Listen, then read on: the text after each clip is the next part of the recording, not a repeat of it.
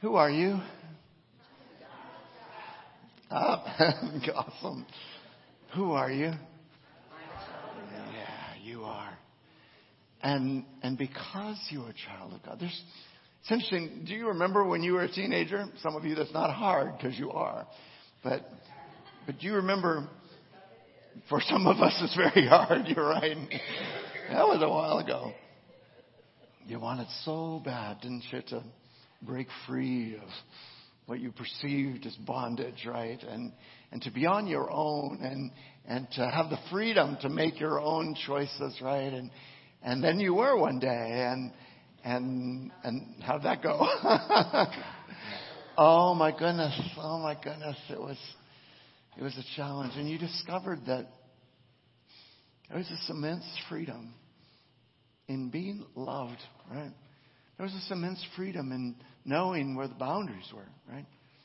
There was, it doesn't make sense, freedom and boundaries, right? But, but there's this immense freedom in knowing that, that you are a precious child of someone who could see and understand more than you could ever imagine. And that's true for us today. Let's come before now, not our earthly fathers. We're so grateful for them. Some of them are in the room here today. Are not our earthly mothers, but let's come before our heavenly Father, right? And just be children today. Can we do that for a couple minutes? Come before, would you? God, thank you so much for the privilege of knowing you. Oh, God, I'm so grateful today, especially for your immense patience with me and God, I'm guessing with us as, as we sought so much to break out of the precious boundaries that you gave us to help us flourish. God, and many of us discovered as, as we did that, that, that there were dangers and both from without and from within, God, that, that we could never have imagined. And, and there was pain and there was suffering uh, when, when we chose to live as we desired rather than believing and trusting in the precious love of our Heavenly Father. And I think about us as a nation. I know there's lots of controversy about our origins, but, but God, it does seem like many of our founding mothers and fathers, God, knew you and trusted you and wanted to create a, an environment. They wanted to create a nation, God, where people from all different backgrounds could gather around the one precious gift they had in common. God, that they could gather as a nation around freedom. And Father, we confess that we have taken that freedom and and in many ways we have abused it, God. We have used it for our own selfish reasons. We have used it for our own national purposes. Rather than remembering God like you did with the nation of Israel, that if there was a blessing from you for us as a nation, that blessing was to bless the rest of the world. And God, we confess that we have exported brokenness and pain and, and in many ways sin to the rest of the world. We confess to you that we have wandered far as a nation from our individual identities as children of God. But, God, we heard your word. We hear your word. We know that the end of the story is not yet written. We know that, that at any point, as individuals, as families, as a church, as a community, as a nation, God, we can repent. We can turn from our self centeredness to a Christ centeredness that brings blessing and, and joy to a, a globe, God. So, Today, we ask your forgiveness as individuals, as families, as a nation, God. Forgive us our sins. They are so many, God. By the blood of Jesus, beginning with us as individuals, expanding, God, to our families, to our community, to our nation by the blood of Jesus. Cleanse us of all our unrighteousness. God, if you would, invite us into right relationship with you again. Thank you, God. Thank you whenever your people took the initiative on behalf of the myriad nations in which they found themselves. Thank you whenever they took that initiative, God, through your people, you brought blessing to the world, God. We ask for that again. We don't deserve it. We have no right to. But we believe, God, that that is your desire. So begin with us, God, even as we come before you today. Begin with us. And as we, as we learned last week, light that fire in us that becomes a light. Let us be cities on a hill. Let our lives shine in such a way that people glorify you, God. God, thank you that you even privilege us to pray to you together.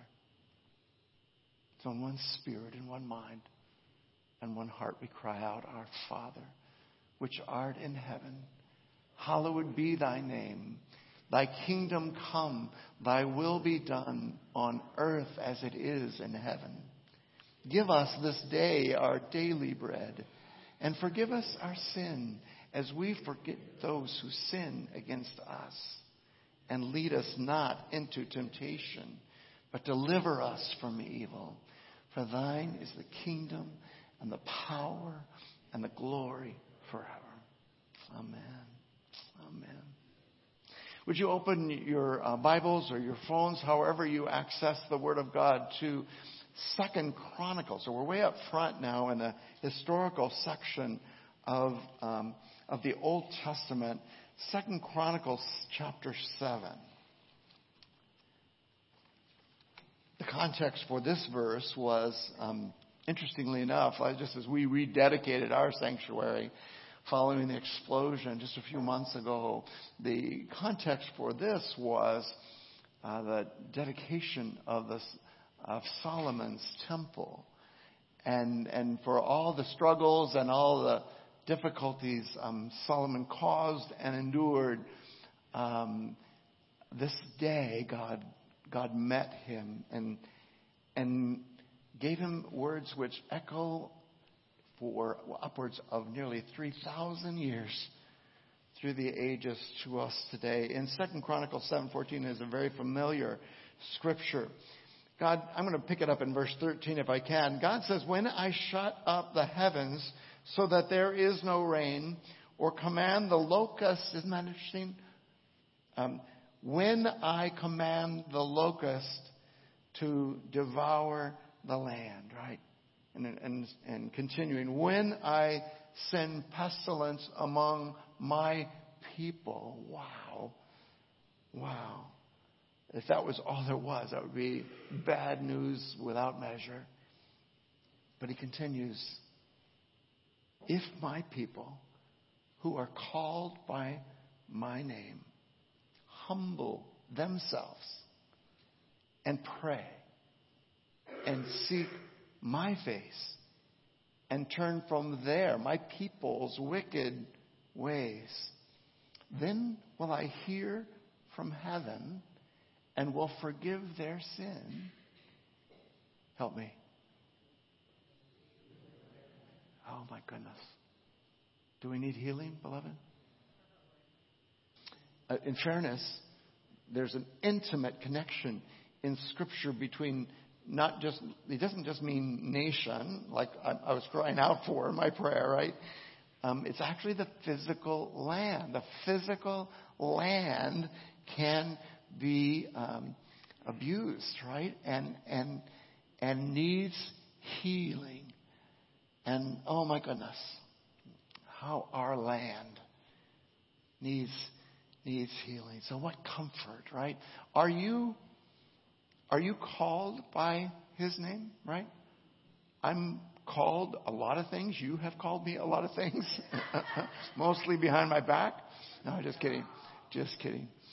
Um, but before I was ever a Mills, before I was ever an Evansvillian, before I was ever an American, I'm a Christian, right?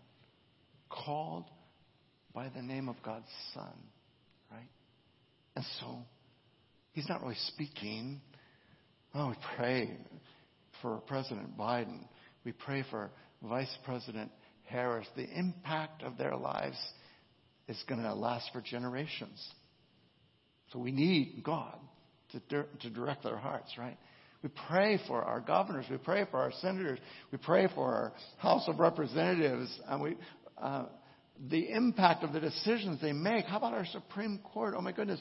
The impact of the decisions they make have dramatic effects on other people. But, but before all that, right?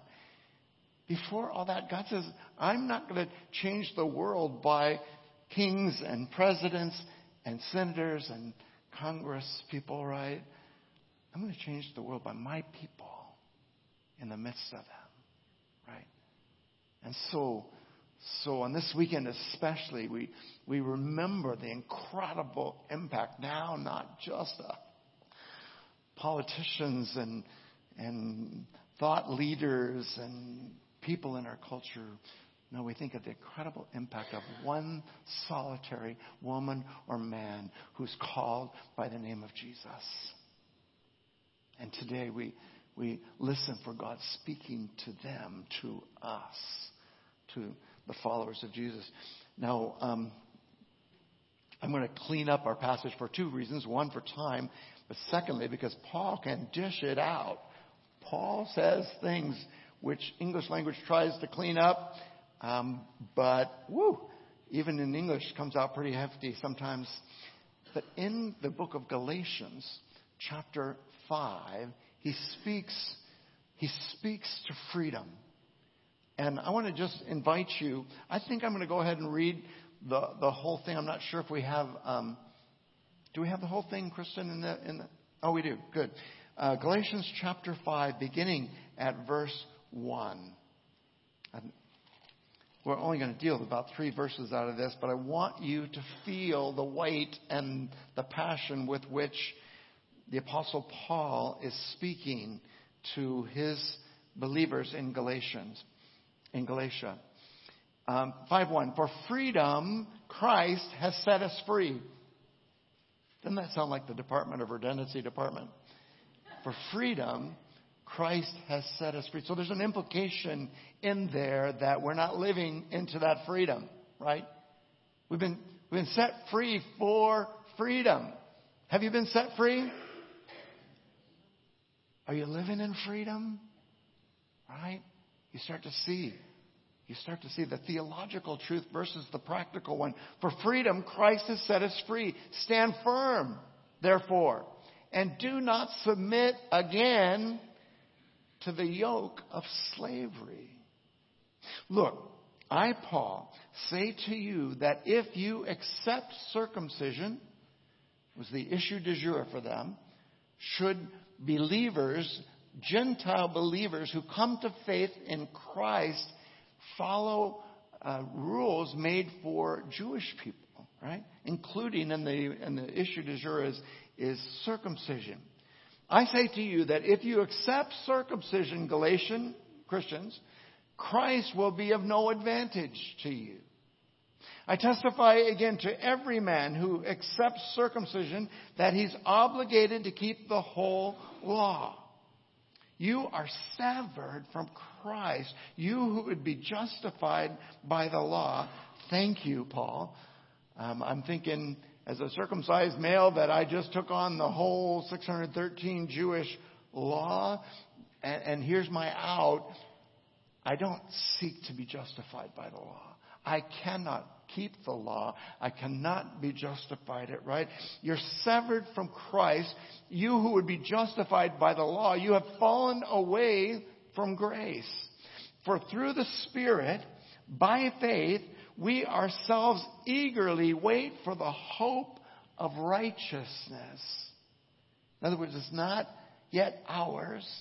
Right relationships with God, not completely ours. Right relationship with one another, not completely ours.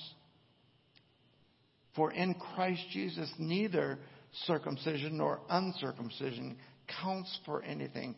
Just note this in your Bible, we'll come back to it, but only faith working through love. Circumcision doesn't matter. Only faith working through love. You were running so well. Who hindered you from obeying the truth? This persuasion is not from him who calls you. A little leaven leavens the whole lump. In other words, a little bit of sin, a little bit of, of misunderstanding leavens the whole loaf of bread. But Paul says, I have confidence in the Lord that you will take no other view. And the one who is troubling you, the one who is leading you astray, will bear the penalty, whoever he is. But if I, brothers, still preach circumcision, why am I being persecuted? In that case, the offense of the cross, that's an incredible statement. The offense of the cross has been removed. Have you ever met someone who tried to make the cross this nice little thing, right? This nice little thing. Okay. No. The cross is an offense to our understanding. I wish those who unsettle you would emasculate themselves. I'm sorry, that's what he says. Um, those who demand circumcision, Paul says, I just wish they would emasculate themselves. For you were called to freedom. Earlier he said, You are free. Now he says, You are called to this freedom, brothers. Only don't use your freedom as an opportunity for the flesh, but through love serve one another. For the whole law is fulfilled in one word you shall love your neighbor as yourself. For the whole law is fulfilled in one word. Say it with me. You shall love your neighbor as yourself, right? But if you bite and devour one another, watch out that you are not consumed by one another. The very word of God. Ooh, Lord, this is a difficult um, word for us for many reasons. For many reasons, God. But would you somehow shine light through this word to us today? God, we know we were created for freedom, not for oppression. And, and yet, in so many ways, God, we still lived as those who are slaves to fear, slaves to sin, slaves to legalism. God, we need, we need you today. Shine the light of the gospel through your Holy Spirit in our hearts. We ask in Jesus' name. Amen. Mm. It's funny. Um, I, uh, I'm a dog person, not a cat person. No secret there, right? Um, I have a cat that sleeps on my bed. We have no relationship. seriously, seriously. But, oh, the dogs that I have loved. Oh my goodness. I'm teasing you, cat people. I know that it's theoretically possible to have a relationship with a cat. I just have never experienced it. But remember Lily? Remember the dog that Every time there was, we thought about her a lot this weekend because there's storm after storm after storm came through. And every time that a storm would come through for Lily, this great big, um, this great big golden doodle who wasn't golden, she would go tuck herself in between the water heater, remember that? And the wall and start chewing on the water heater. We were laughing because because when the storm when the storm would hit, it might hit in the middle of the night. We would jump up in bed. We would look at each other, and go Lily. And we would run down the stairs to try and keep her from the water heaters. The uh, Karen was reminding us that that the last time that she ate one, Um, the plumber asked, it was the same plumber who'd been there before, the plumber asked if he could take pictures because his friends didn't believe him that there was a dog who ate water heaters, right? But what I remember about Lily was that um, beautiful, magnificent dog, and and and she was almost human-like in that she you could see temptation on her face, and you knew that she was being tempted, right? But we would take, I would take Lily out uh, through my backyard over to the old Olivet church grounds. I would sit down on that picnic table under that tree in the playground, and I would take her leash off, right? And she would run. She would run. And it was like beauty in motion. It was, I, I never was a horse person, but it was like must, horse people must feel like when a horse is just, and she would go far edges of the church property, right? And she'd look back, and you could see the temptation on her face, right? And she would look back, and for the most part, for the most part, she would run herself out and then she would come back, right? Winnie, not so much, right? I can't control that dog. So, so we have one of those muzzle leashes. Have you seen those? Um, I know everybody's going, oh, because you're, um, mm, they ought to be illegal or something, but that's the only way we can control. Um, the, the muzzle leash, um, she spends about two minutes trying to get it off and then just gives in, right? And, and walks along with us along the way. What a picture for me of the way we were created to run freedom, right? Versus the way we often live. Muzzled, you know, walking right beside the culture. And whatever the culture determines is the way we should be. Um, the Apostle Paul is having none of this. The Apostle Paul is declaring powerful truths to us in Galatians 5. First of all, you are free.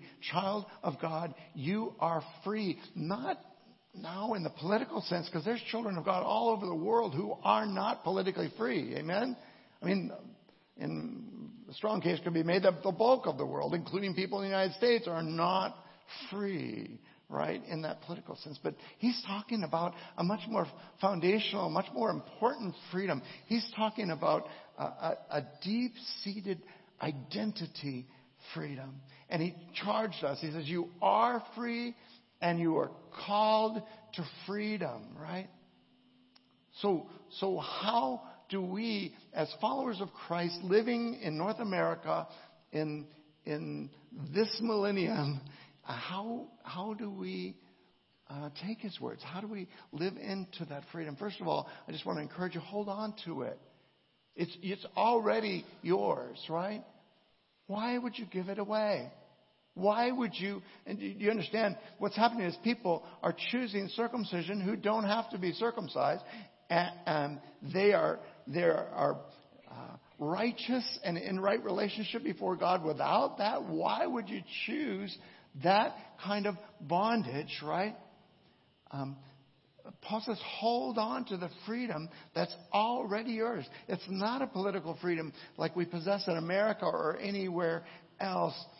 Um, people often use these verses to rally political followers, and oftentimes it distorts the message of the Bible. But this is not a political freedom, this is a personal freedom, right?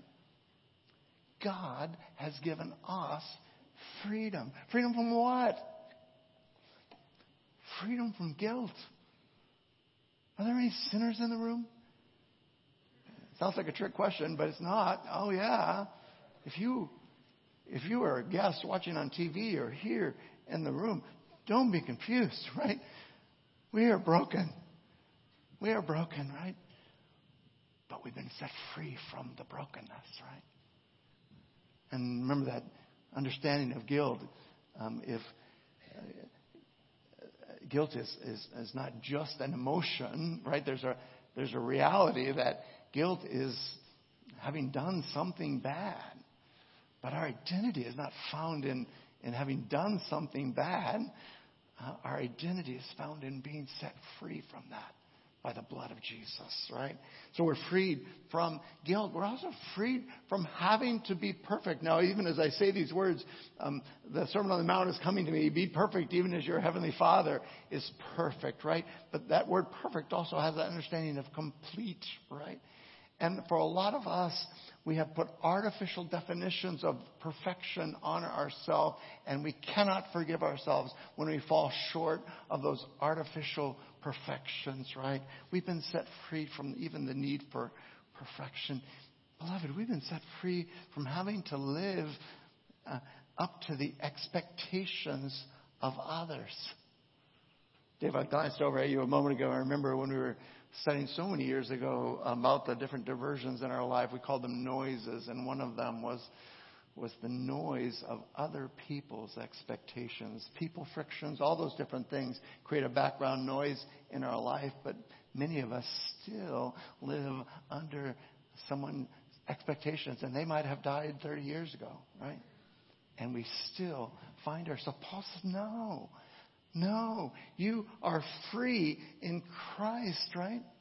But even beyond guilt and, and, and the need to, to live up to perfection standards and, and to the expectations of others, we have been set free from the power of sin in our lives. In a previous study, we noted that that's different than the presence of sin, right? The presence of sin is still all around us. We will live in the presence of sin until that day when Jesus comes again. But what Christ did on the cross was deliver us from the power of sin. We no longer have to sin. It sounds so odd if you're not used to this idea, but, but before we could not not sin, right? Because we were fallen. Our whole nature was corrupted. But through Jesus Christ now we've been delivered from the power of sin. And we no longer have to live in that condemnation freedom from guilt, from the burden of trying to be perfect, the freedom from having to live up to the expectations of others. God has given us freedom from all of these things. Our freedom is wonderful. Amen. Our freedom is life altering. But here's the reality we're not just set free from something, right? We are also set free for something, right?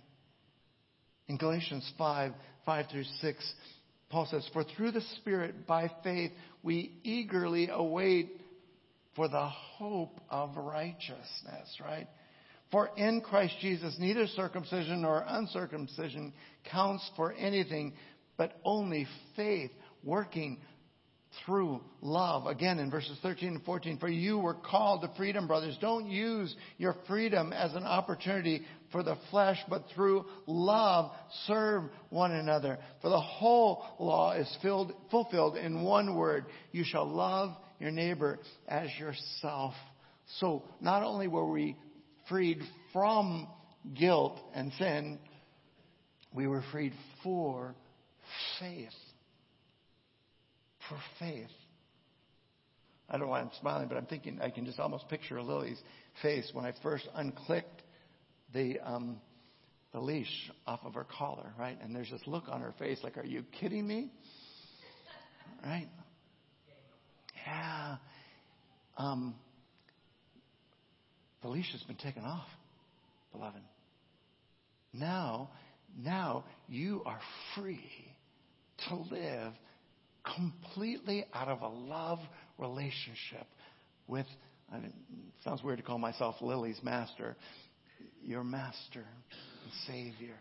You're, you're free to completely live out that. So, yeah, gallop, run, run. Uh, keep your eyes always looking back, right, to your master, because one day he may say, Come near, right now. I can see a danger that you can't see. Keep your eyes on your master, but run. Run in that freedom. Freedom of faith. You're also free, he says, to love. Um, one of the oddities of, of um, loving my aging father is that um, his filters have kind of gone away. And so it is exciting to go out in public with him, with a 89 year old man who has no filters, right? And and honestly, um, a pure heart, right? Uh, he's beat himself up about different things over his life. We've preached at him. God has forgiven you. We forgive you. Mom forgave you. We've preached freedom into his his life, and and he, he genuinely wants to love people, and so he will just go up to strangers, right, and say the most incredible things. And I'm thinking, we are all going to jail, right? And so far, fortunately, most of the people that he's gone up to, um, we were laughing yesterday because we think it's the combination of the plaid pants that don't match the plaid shirt and the little Mario brother hat that he wears, the Luigi hat. But but I think people are saying, you know, I think this guy's okay. I think he's all right, you know. But but I love it that he's free to love, right? And not everybody can receive it, um, but but Dad at least is at a place where he can dish it out. And Paul says one more: you're not only just freed for faith and for love, but also for service, right? Um, our freedom, use your freedom as an opportunity, not for the flesh, but through love to serve one another, right? To serve one another. As we began our ministry at Vogel School across the way, um, not really knowing how to do this, over and over again, the council of people who were engaged at public schools came to us and said, just serve them just serve them. No, wait a second. We want to we want to um, bring the gospel to them. We want to establish relationships. We want to start Bible studies on on the school camp. We want to we want to do all these. No, just serve them, right? Just serve them. And now uh, it's, we've been there. We've been here for several years, but we weren't allowed on the campus for a while through the COVID years. Um, now pretty much, is that fair, Jordan? A year into it, year and a half maybe into ministry there because we just serve them. What do you need? We will give that to you. Now, we prayed on the side. Thank you. Those of you who adopted a teacher last year, or an administrator, or a custodian, and prayed for them for nine months. Thank you. You know, because of those things, now the doors are wide open for the gospel there. So excited about it, right? Um, because we love them and serve them, the doors for ministry are wide open. We have been freed from something for something. And freedom is about service, right? not indulgence. God gave us freedom from the power of sin to become what He created us to be. This freedom in Christ is the realization that we are loved, even though there is nothing in us that deserves that love. And because we have begun to realize that, we've begun to realize even when we see people who don't seem to be deserving of God's love either, we're free to love them because the same grace that was given to us is now given through us to them. Beloved, you are truly and completely free. Hold on to it. Hold on to it, right? There's no um, bait and switch. There's no kicker. There's no if, and, or but, right? You are free. You can, you can mess up. You can do it right. You can do it wrong. You can obey or disobey. You can run from Christ or you can run to Christ. You can choose to be a faithful follower of Jesus or you can be an unfaithful one. You can cry. You can cuss. You can spit. You can laugh. You can sing. Yes, you can smoke. You cannot dance. But you can, no, I'm just kidding. You can dance, right? You can read a novel or you can read the very Word of God. You can watch television or you can pray. Irregardless, you are free. How are you going to use your freedom, right? Unfortunately, in many cultures, this liberating freedom is absent from the place where it should be most visible, right? How many of us have, have come across environments, Christian environments, churches where it just seemed like they put greater and greater burdens on us, right?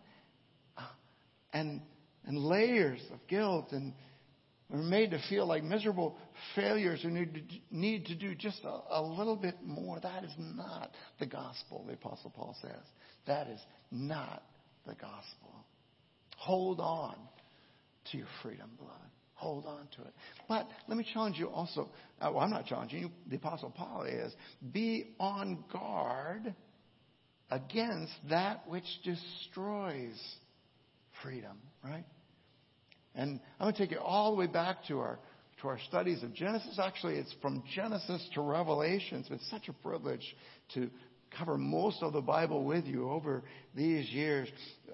In our study of God's Word, we've seen, I'm going to oversimplify, but say three things that destroy freedom. One of those things, right, is when things are added to the gospel.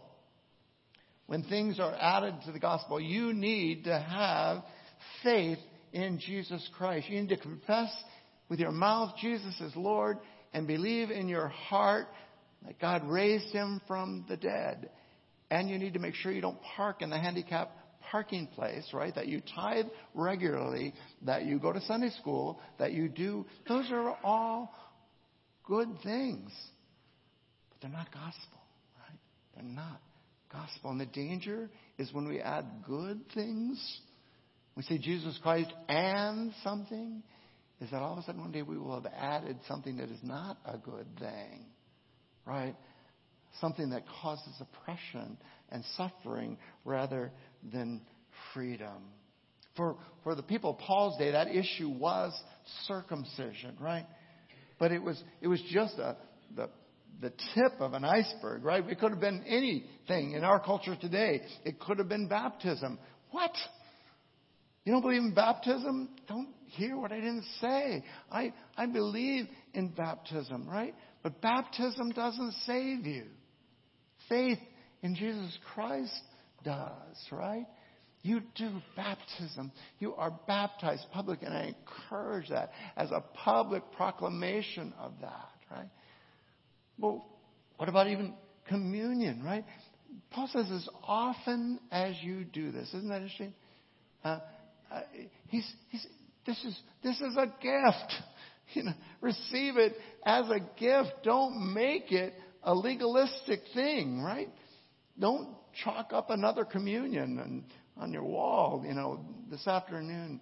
No, live into the beauty that it is, not the legalism that it is. I could go on speaking in tongues. People will tell you that you're not a follower of Jesus unless you speak in tongues. People will tell you unless you use the old King James version of the Bible, then, then you are following a pagan gospel, right?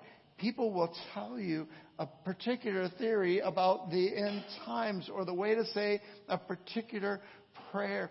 People will add stuff to the gospel that is not the gospel.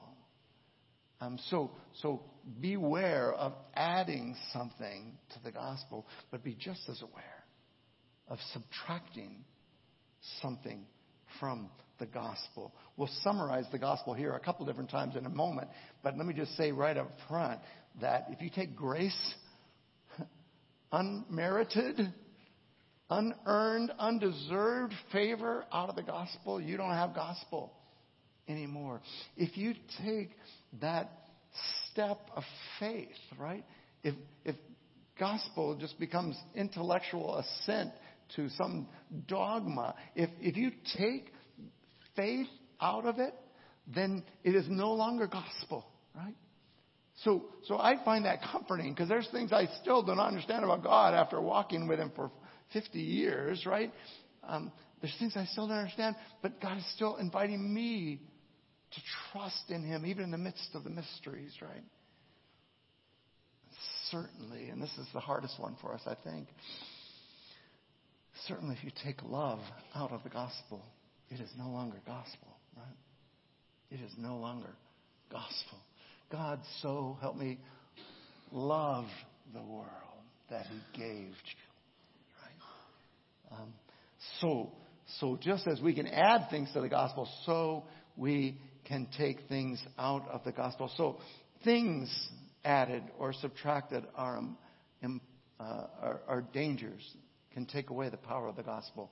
But, but also people who add or subtract those things from the gospel. It's interesting. Um, Paul asked them this question, really pointed question in Galatians 5 7. He says, um, you, were, you were running so well. You were like lily in the field, running in freedom. Galatians, who hindered you? Right? What happened? Who hindered you from obeying the truth?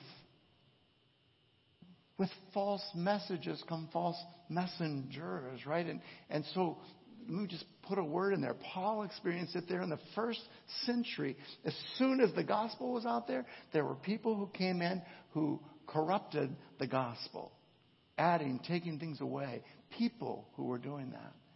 And, and I spend a lot of time in, in residential communities, and oftentimes people are watching something on TV. And I'm astounded by the things that the people on TV are saying. Preachers on TV are saying, um, be careful. Paul says, don't let anybody cut in on you, right? Um, don't let anybody cut in on the gospel. Just as there are false messages adding or subtracting from the gospel, so there are people who will do those things. Always, always um, know that you at any point can take anything I or anyone else says and, and you have a backstop. You have truth. And, and God has given through His Holy Spirit you the ability to, to open the Word of God and test truth. Test everything, right, to see if it's true. And when you, when it seems like it's not, don't, don't be a, I can't stop it fast enough. Don't be a jerk, right? In love, go to the person and say, come to me. Say, Pastor Dave, help me understand, right? Help me. You're saying this, but the word says that. What am I missing? And so often it's a misunderstanding, right? But but um, test everything you hear to see if it's if it's true. Well, real quick, how? And we talked about the importance of guarding your freedom, right? You are free. Guard that freedom. But how do you do that? And many things come to mind, but let me just give a couple of things to help right now. How do we guard against uh, untruths, against false messages and messengers? Well, the best way is to understand the message of the gospel yourself, right? If you understand it, then you will be able to recognize false gospels that might come up. Paul says in Ephesians 2, 8 and 9, For by grace you have been saved through faith. And this is not of your own doing. It's completely unmerited on your part. It is a gift. It is the gift of God, not the result of works, so that no one can boast. The message of the gospel is that it is unmerited gift of the ability to believe what God says through His Word. It's a staggering gift to be sure, but it's still a gift. So understand the message. Uh, uh, the, the gospel is incredibly beautiful. Most of us focus just on the third aspect of it, the redemption aspect of it, but it's much more beautiful than that. Come on up, worship team, if you would. It's much more beautiful than that. Um, but, but start by understanding and living out the gospel yourself. But secondly, take on, and, and I, I don't know if I was waxing poetic because I just added this this morning. Take on, take on the posture of freedom. It's not what you would expect, right? It's not Mel Gibson painted blue shouting freedom, right? Right as he led thousands to slaughter. Um, uh, the posture of freedom comes to us in that verse in Second Chronicles 7, right? Humility, right? Humility. Isn't that crazy? Prayer, right? On bended knee. Seeking. Uh, I'm thinking of, of Proverbs 2.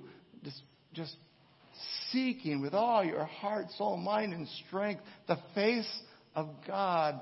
And then courageously turning when, when you seek the face of God, the Holy Spirit prompts you about something still not surrendered to Him, then courageously turning from our wicked ways. That's how freedom comes, beloved. That's, now, will people abuse that? Absolutely. But God is greater than those who would abuse that freedom. Take on the posture of freedom and become a good messenger of the gospel yourself. In 1 Corinthians 15:3, also in our communion um, words in 1 Corinthians 11, the Apostle Paul says, For I delivered to you as of first importance what I also received, right? Paul received the gospel and Paul's delivering the gospel. Have you ever noticed I know all the teachers in the room have. Whenever, when, when you teach something, you learn it better than you ever did as a student, right? It's when you have to communicate something to someone else that you really are tested and you dig deep and understand.